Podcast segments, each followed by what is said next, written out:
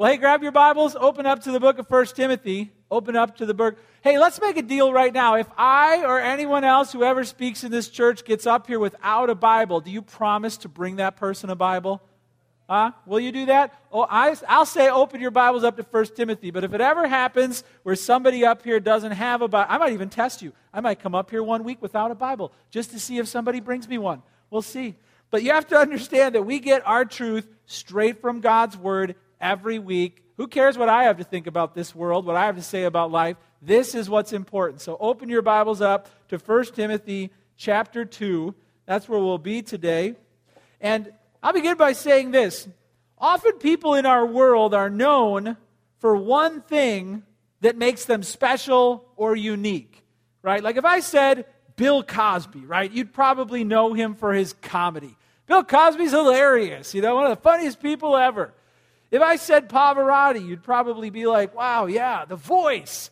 Put him in a room with a microphone, and tens of thousands of people will sit down to hear him sing. Or if I said Mother Teresa, what's she known for? Well, her compassion, her love for the poor. That's what makes her so unique. Well, what about Jesus Christ? What is it that makes Jesus unique?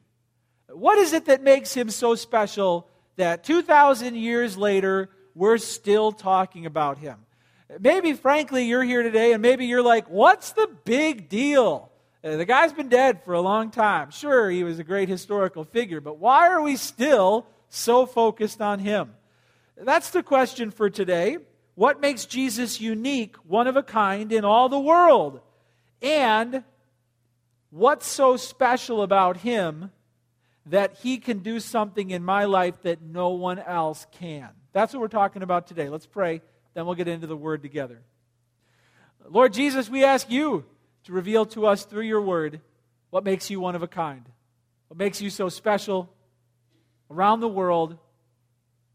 Pray that you would open our eyes to see what your word has to say and help every heart to weigh it. We pray that you would manifest your presence through the spoken word so that you might receive the glory. In Jesus' name we pray. Amen. Okay, 1 Timothy 2, verse 3. This is a call to prayer we started it last week. We're continuing on this week, and it says this, verse 3. This is good, this filling the, the world and the church with prayer. This is good, and it's pleasing in the sight of God our Savior, who desires all people to be saved and to come to the knowledge of the truth. For there is one God, and there is one mediator between God and men, the man Christ Jesus, who gave himself as a ransom for all which is the testimony given at the proper time. For this I was appointed a preacher and an apostle, telling the truth, I'm not lying, teacher of the Gentiles in faith and truth. This is a call to prayer because God wants to see the truth go out and save people all around the world. It says it's pleasing in the sight of God our Savior. What makes Jesus so special? Well, we'll get to that, but first, there's some foundational truths we have to cover to reveal what makes Christ so special. Write this down. Here's the first thing we see. First thing is, I need God to save me. If the Bible says that it, God is our Savior, it implies that I need God to save me. God is our Savior, meaning we are in peril, in need of being saved. We are in need of being rescued from what? From sin, from death, from darkness. And we can't save ourselves. God must save us.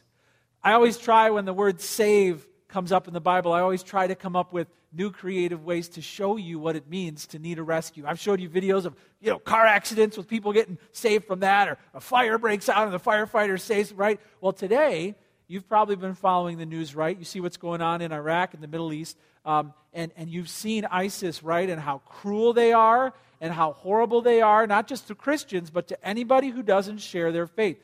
Minority religious groups are on the run from ISIS because if they get caught, they're killing people like they're, like they're animals. Well, get this the Iraqi army, the Iraqi military uh, flew in on some helicopters to deliver supplies, food and water. There's families and kids and grandmothers on the run, right? And they touched down just briefly. And check out this video, check out what happened when they came down and landed.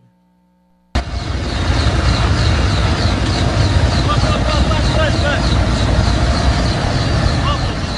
desperate civilians came racing towards the helicopter, uh, throwing their children on board the aircraft. Uh, the crew was just trying to pull up as many people as possible.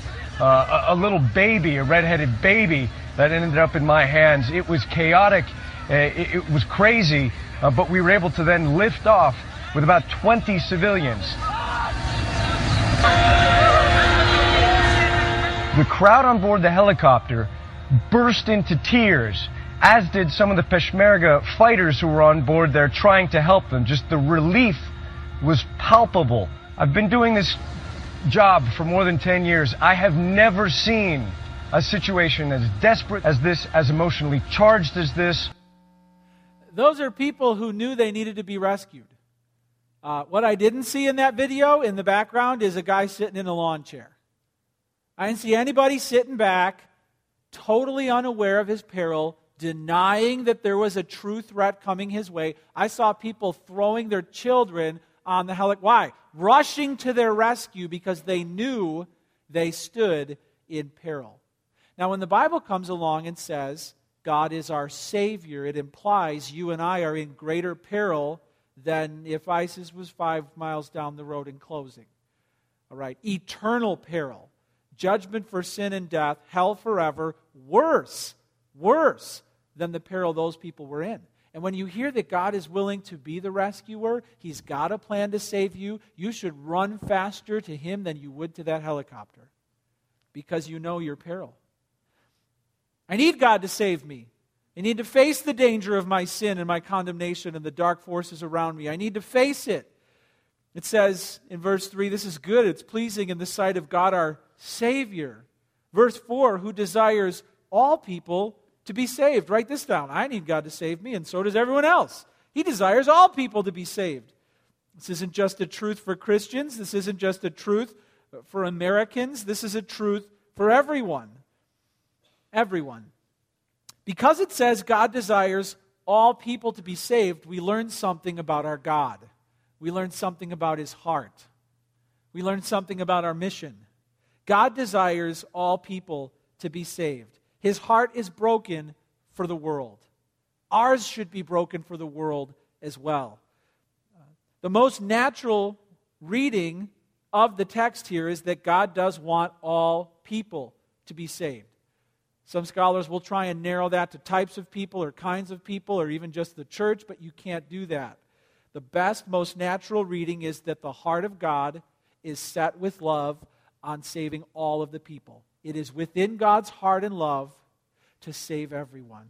That's the heart of our God. And frankly, in this text, the word all comes up so many times, it's incredibly hard theologically to limit it to anything other than all people. It says in chapter 2, verse 1, that we're to pray for all people. Verse 2, including all in high positions. Verse 4, because God wants all to be saved. Verse 5, there's a mediator between God and men, which is inclusive of all people. Verse 6, Jesus gave his life as a ransom for all. All, all, all, all, all, which means we're supposed to face the universal scope of God's offer of salvation, and we're supposed to know that his heart is to save all. Does everyone get saved? No. But we're not supposed to write anybody off. We're not supposed to forsake any individual or any group. We're not supposed to turn away from anybody because that's their mission, because God wants that person, that group to be saved. That's our mission. And what was going on here in the church is the Jewish teachers were drastically narrowing in their own theology who God wanted to save. Well, you know, let's face it. Mostly they would say he wants to save Jews. And really just Jews who believe our specific brand of teaching. The Gentiles, probably not. They were so narrowing the scope and limiting the scope of who God wanted to save. And what does the Apostle Paul do? He gets right in there and he breaks their little niche apart and says, All. The gospel is for all. Not just all in your city or region, but all everywhere. That's the heart of God, and that should be the heart of God's people. Hey, do you want to know the secret to erasing, to erasing all racism and ethnic rivalry across the planet, eliminating all class discrimination? Do you want to know the secret? Is realizing that those are people God wants to save. You realize that Christ died for you and it changes your relationship to Him forever. You realize Christ died for everyone, it changes your relationship to everyone forever. God loves them, He desires that they would be saved. The fact that God wants all to be saved reveals something about Him, but it also reveals something about humanity. You see, if God wants all to be saved, we have to understand that that means all need to be saved. God, it's not like you can look at your relatives and say, well, you know, Aunt Trudy, she's a really good person. She's probably going to be okay. But man, cousin Louis, I've seen his Facebook page. Boy, he really needs to be saved. If God wants all to be saved, it means all must be saved. It means everyone in your sphere of life students, teachers, everyone you work with, all of your family members, all of your distant relatives they all have a common need. That need is to be saved by God. Do you believe that? Do you look at everyone in your life and say, you know what? That is my mission. Christ came for them. The gospel is true for them. I can't narrow down the love and heart of God. I've got to open it up to those people, even my enemies. God's love is for them. We learn about humanity, we learn about God. God wants all to be saved. I need God to save me, and so does everybody else. Here's the second thing you can write down I must believe the truth about Jesus. Write that down. I must believe the truth about Jesus. It says in verse 4 He desires all people to be saved. How? To come to the knowledge of the truth. What truth? For there is one God, and there is one mediator between God and men, the man Christ Jesus, who gave himself as a ransom for all, which is the testimony given at the proper time. God wants all to be saved, but He's not going to save everyone. Why? Because there's a truth that you must come to believe if you are going to be saved. He expressed His desire for all to be saved, not by just letting everyone in heaven and saying, ah, I'll look past all of your sins, wink, wink. We just won't talk about them anymore. No, that would be unjust. That would be unjust. The way God expressed his desire for all to be saved is he sent his son. There's a truth about Jesus that we have to believe if we're going to truly be saved.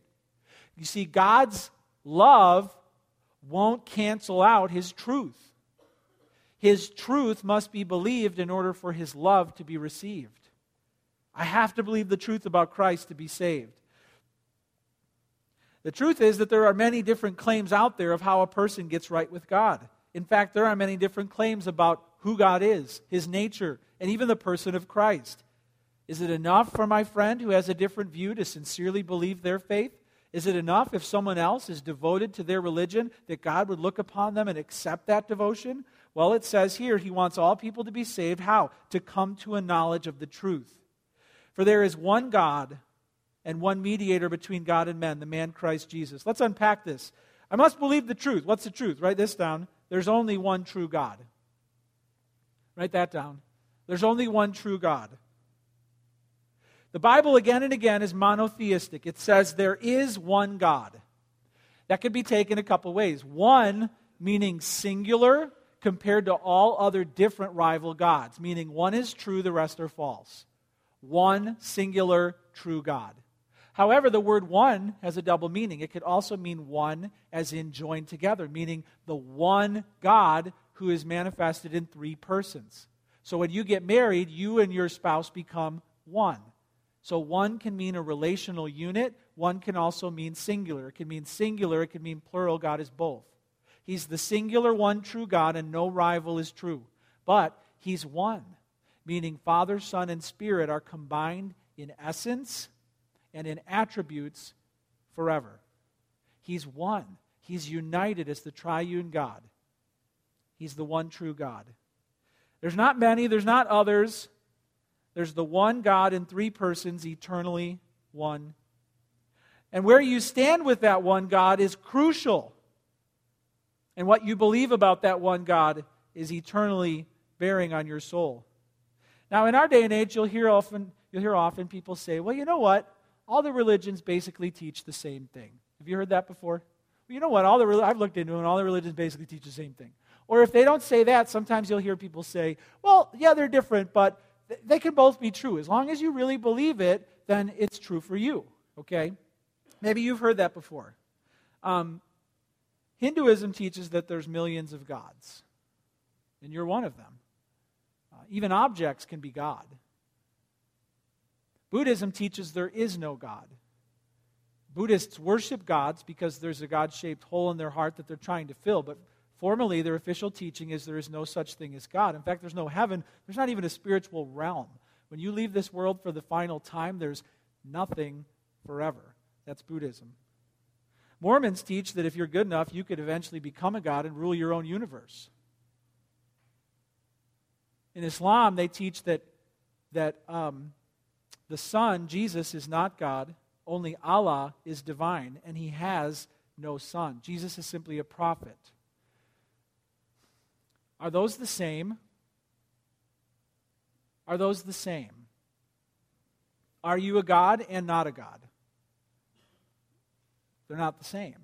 Will you go and be in a, a place called heaven with a real Almighty being forever, or will you evaporate like darkness? Are they the same? They're not the same. They're not the same. They're not even close to being the same. Can both be true? Can both be true? Can there be millions of gods in the heavens, including you, and only one true God that the Christian Bible claims? Can they both be true? Can there be one God in heaven who has no son and reigns alone, and a God who has a divine Son who's been with him forever? Can they both be true? Can you live with the one true God in heaven forever simply a servant of His, and go on and rule your universe as a God yourself forever? Can they both be true? Can they both be true? They can't both be true. They're not the same, and they can't both be true. And those who tell you those things need to face the reality. They're not the same, and they can't both be true. I must believe the truth about Jesus. There's only one true God because that's true, we have to know where we stand with this one true God. The Bible says here there's one God and there's one mediator between God and men, the man Christ Jesus. Verse 5. Write this down. There's only one person who can bring me to God. There's only one God and there's only one person who can bring me to God. He's called a mediator. What's a mediator? A mediator is someone who stands between two rivals to restore friendship, broker peace, form an agreement, or ratify a covenant. Basically, someone who comes between two individuals and brings them together. That's a mediator. How many mediators does the Bible talk about? How many competent mediators who can stand between a holy God and a fallen race and bring them together? One.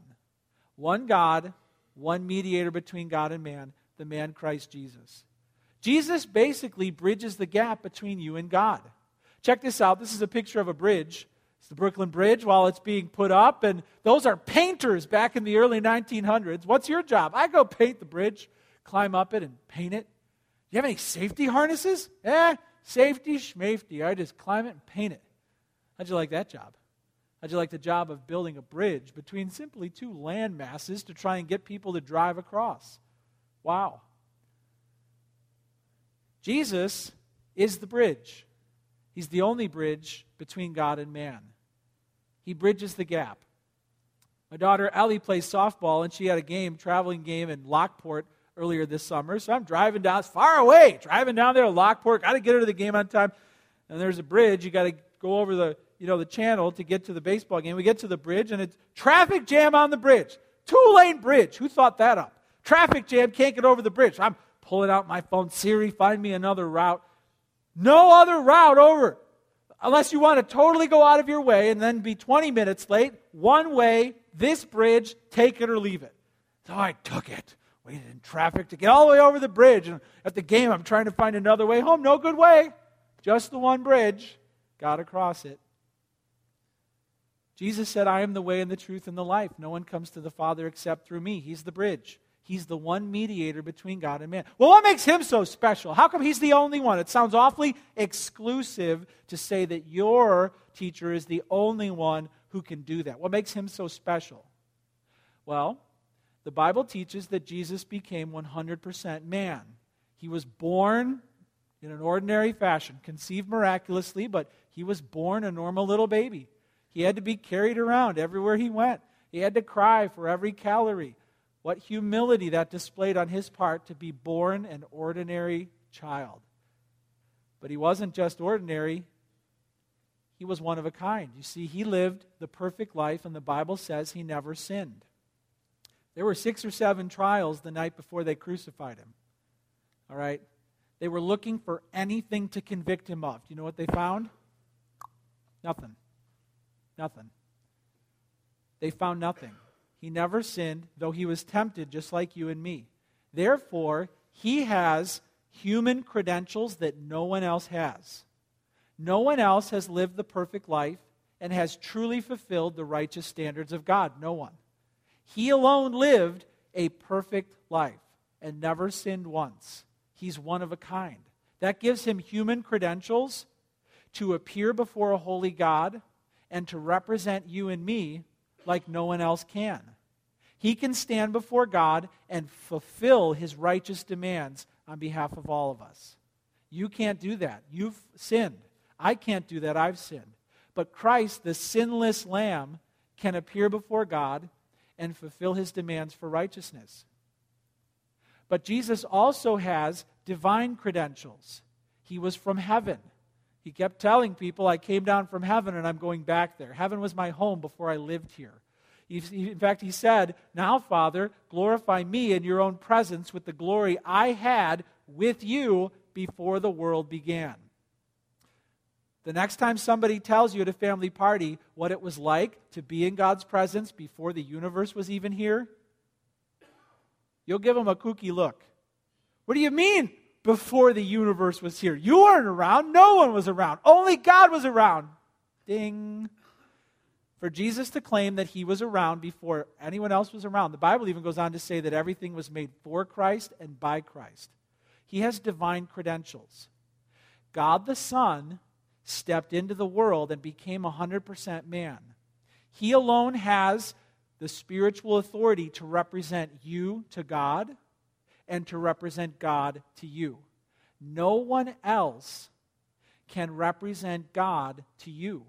No one can come to you and speak for God. No one can come to you and give you what heaven has for you. No one can go back to God, pick up forgiveness and grace, and deliver that to your front door but God. That makes Jesus one of a kind. That sets him apart from every other religious leader and makes him the only way for you to get back to God. He's the one mediator. The Old Testament saints knew that this needed to happen. Job in uh, Job 9 32 to 33 said this For he, God, is not a man as I am, that I might answer him, that we should come to trial together. There's no arbiter between us who might lay his hand on both of us.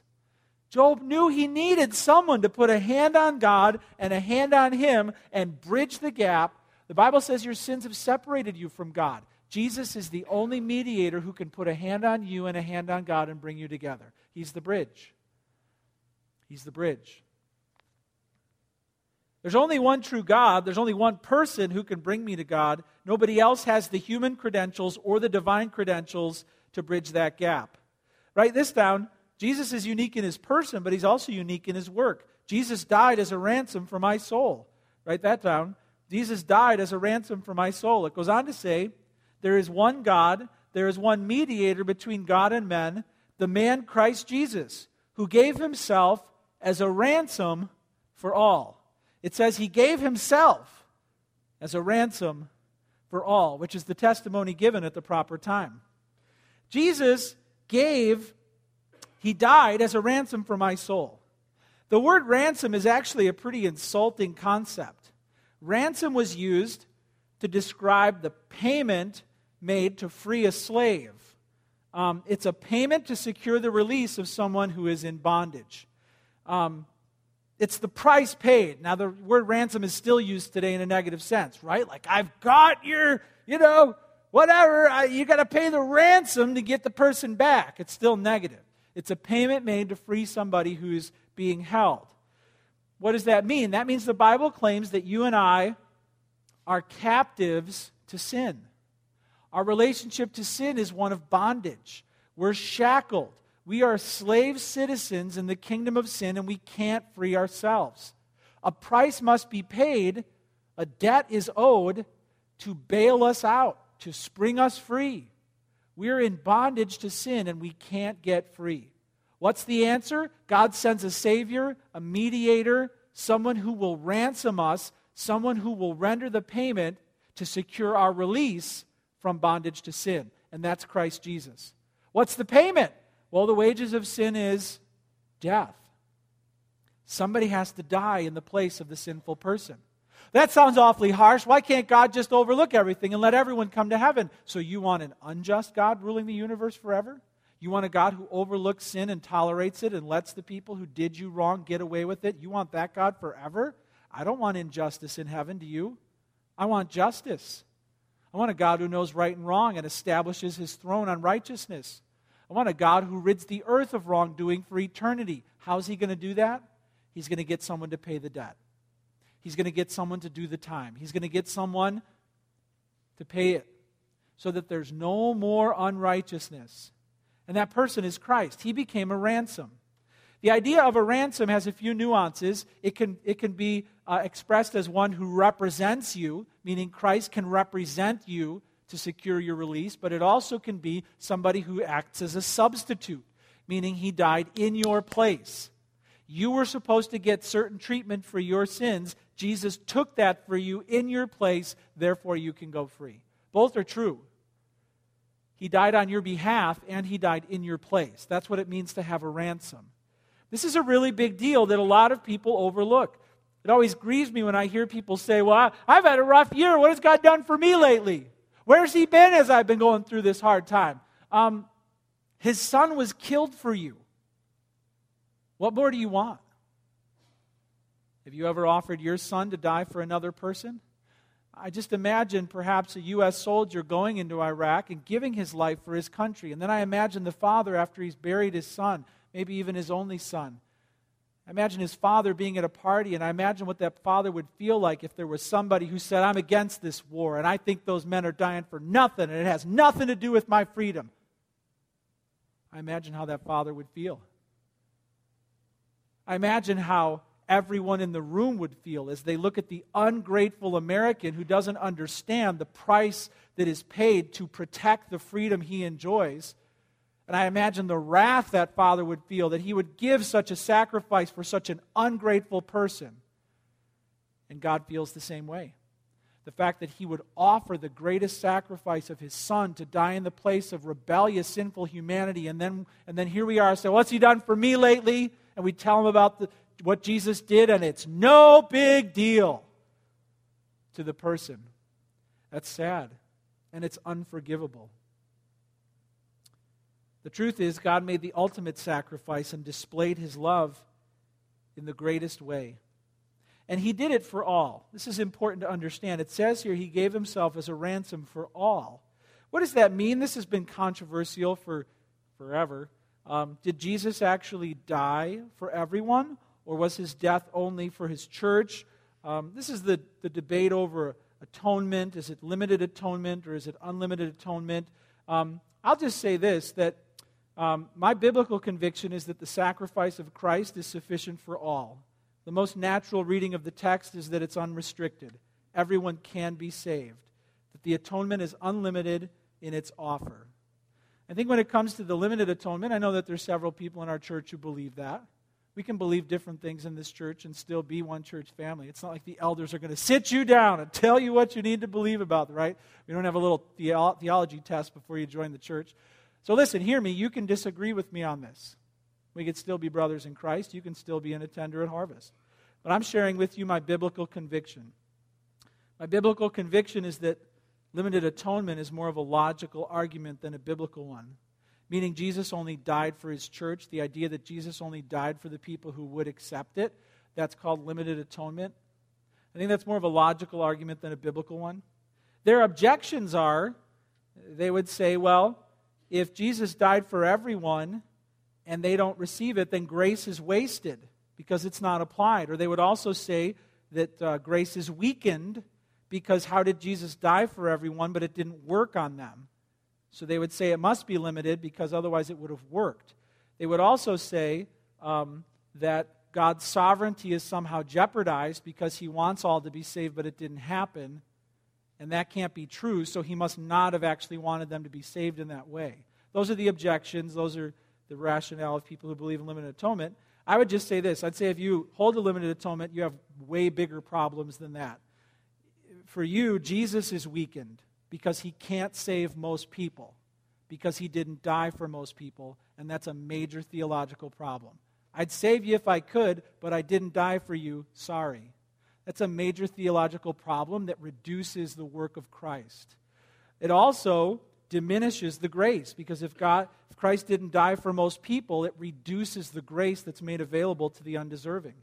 In addition, God's love is drastically reduced because he doesn't really love most of the world in a sacrificial sense. Those are major theological problems that diminish the character of God, the person of Christ, and the work of Christ, and I don't think there's a good answer for that.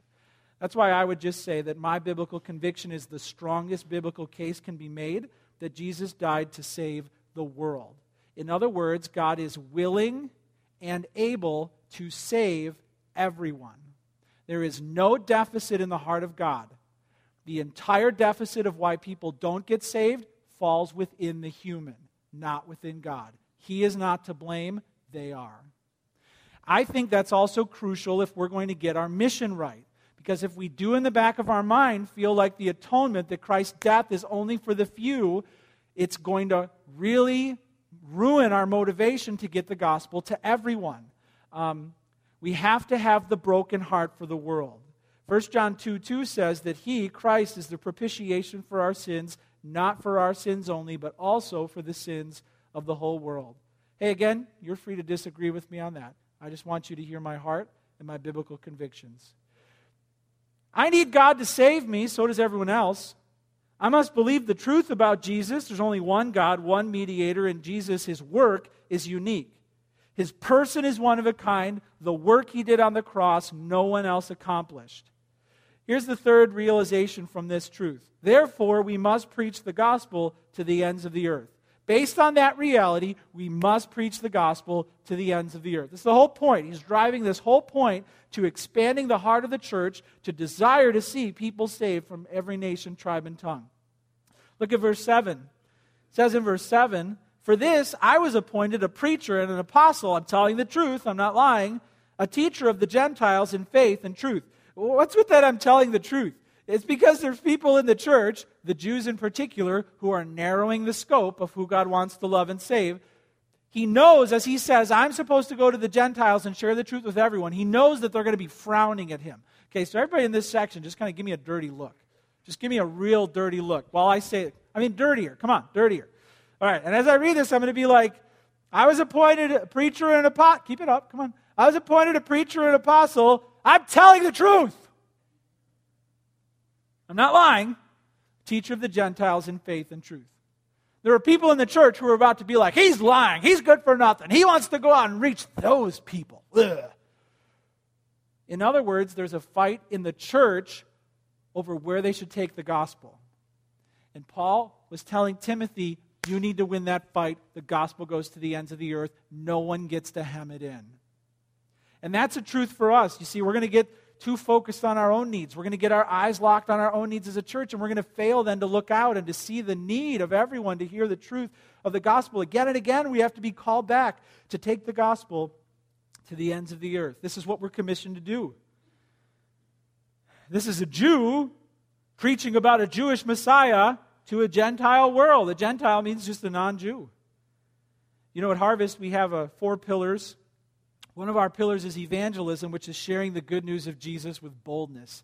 We believe with all of our heart that people have to hear the truth of Christ if they can be saved. And if they don't hear it, they can't be saved. And it's with that urgency that we race to the ends of the earth with the life saving message of the gospel. We are that helicopter bringing that rescue. We need to go. We believe that. We've got to bring the gospel to the ends of the earth. And how do we do it? Well, hey, I can celebrate so many things this morning. Uh, you know, a year ago, we sent two teams over to um, Eastern Europe, to Brașov uh, in Romania. And we helped to get a new church plant launched in Romania. Right now, there's about six or seven harvest churches in Romania.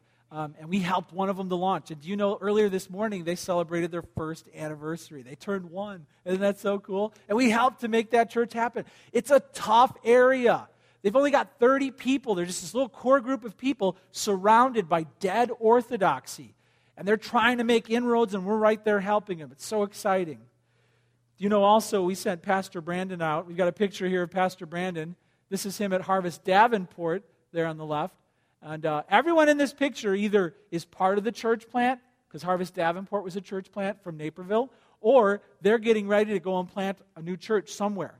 And Pastor Brandon, it's 99% settled that he's going to Buffalo. All right? And how cool will it be, fall of next year, uh, 2015, if we send a busload of people out for the first service at Harvest Buffalo, and Pastor Brandon's up there with people who don't even know today that he's coming. God's getting them ready, though. You know what? We're planting churches. This is our way of bringing the gospel to the ends of the earth. I also already told you about CSP numerous times, which is an organization that has the goal of getting the gospel into every public high school in the nation through students. It's an awesome organization. It started in California, came to Illinois last year, soon to expand to Michigan and other states as well. Our high schoolers are leading the charge to get the gospel into their schools. College students from Trinity are right there leading the charge. It's happening here. It's amazing. I told you about RZIM. Do you know what Ravi Zacharias and his team do? They go to places that are shut off to the church. They go into countries, perhaps even Muslim countries, where Christianity is illegal, conversion is punishable by death, and they are given the ability to speak at, at universities and in government buildings and share the truth of Christ. Do you know how hostile some of these audiences are? There was one time where Ravi Zacharias was sharing the truth, and there was a Muslim group in the front row, and they all brought their swords with them, deciding moment by moment if Ravi should make it to the airport alive what a noble journey RZIM is on to bring the gospel into those hostile places and then even to come here to Aurora and to train us how to share our faith. Hey, if you can get to that event Tuesday night or next Thursday, come on out. I can't wait to hear what these guys have to share about what God's doing. We're trying to form partnerships with other organizations. We're trying to form partnerships with individuals too. Do you know that there are new churches that launched in the Harvest Fellowship today? Um, Harvest San Antonio, Texas, just launched. Um, brand new church. A Harvest also launched in um, Kelowna in Canada. A Harvest also launched today in Nepal. There's numerous Harvest Bible chapels in Nepal. New churches, three of them just launched today. Came into existence where there wasn't a church just before today. It's exciting to be a part of a church plant movement. We also support missionaries. We've got the Crosland family. Um, in Papua New Guinea. Do you know that there's so many language groups in Papua New Guinea that thousands of people have never even seen a Bible in their own language? And Wycliffe Bible Translators gets translations done in all their languages, and we've got a family right there helping to make that happen. We've also got Mike Dawson and his family down in the, the jungles of Venezuela. He's reaching a pre Stone Age group of people. Uh, I mean, more primitive than any other people on the planet. And there he is. He's living there. He's lived there his whole life. They kicked all the missionaries out of Venezuela, and then they came to kick him out, and he said, No, I'm a citizen. What? Yeah, my parents brought me here. I was born here in the jungle. I'm a citizen. They can't get rid of him. They can't get rid of him. He's right there, a light in the darkness. We support them. We helped launch Pastor Bobby over a year ago. Bobby Greenwood recently had an anniversary too down in Fayetteville, Arkansas. We're planting churches, we're partnering with evangelistic organizations, we're sending out church planters. Why? Because this is our mission. We need to preach the gospel to the ends of the earth. For this I was appointed a preacher and an apostle, a teacher of the Gentiles in faith and truth. Hey, listen, what makes Jesus so unique? That's the question we started with. I need God to save me, and so does everyone else. It's the truth of Jesus that saves, because there's one God, one person who can bring me to that God. That person did something on the cross no one else can do. This is the gospel we have to preach to the ends of the earth. And looking back at verse 1, it says, First of all, I urge that supplications, prayers, intercessions, and thanksgivings be made for all people. This really, this chapter is a call to prayer. It's a call to prayer. It's a theologically loaded call to prayer. I think the best way to end this message, the next, the, the last message and this message combined, is for us to pray right now for the gospel to go to the ends of the earth. Let's all bow our heads, let's close our eyes, and just join me for a word of prayer right now. The Bible's calling for it. Let's pray. Father in heaven, you are the one true God. You are the creator, you are the sustainer. All glory in heaven and on earth belongs to you alone. Lord Jesus, you are the one mediator between God and man. You existed in glory in the presence of the Father before the world began. Everything was made by you and for you. And you came down. You came down, took on flesh, lived a perfect life, endured the agony of the cross, and you did it for us. Thank you for your sacrifice and your love. Father, thank you for the ultimate display of love that you gave for the world. We need never doubt your love for us because of the cross. We thank you, Jesus, that you rose again, and we believe that you are seated at the right hand of the Father. All authority in heaven and on earth has been given to you, and you command us to go and make disciples. Bless us, O Lord, as we try and fulfill that mission. Bless Pastor Christy in Romania, filling him with your spirit, enabling him to have courage, patience, resolve, enabling him to have hope that he will see a great awakening to the gospel in his city. We don't know how, Lord, but you do. We ask that you would part the heavens and come down and do a work there that we can't explain or stop. Bless the Crosslands in Papua New Guinea. May the word of God be translated and spread rapidly and be honored. Bless the Dawsons down in Venezuela. Fill them with your spirit and protect them by your hand. Guard them against the enemy. Grow the church by your spirit. Come against the forces of darkness and display again and again your might and your power and your truth and your love. Bless Pastor Brandon, Lord, going ahead of him in every way, rallying every necessary person and resource so that he might launch strong next fall. Fill him with joy and great resolve to be a preacher of the gospel. Purify his heart and bless his family, O Lord. Strengthen them by your Spirit. We pray for the RZIM events coming up the next two weeks. Fill the speakers with your Spirit. Anoint them, O Lord. Guide them and carry them along. And may their words bless every harvest in the fellowship as this becomes eventually a teaching tool for them to use. Lord, make this more powerful than we could ever plan it to be.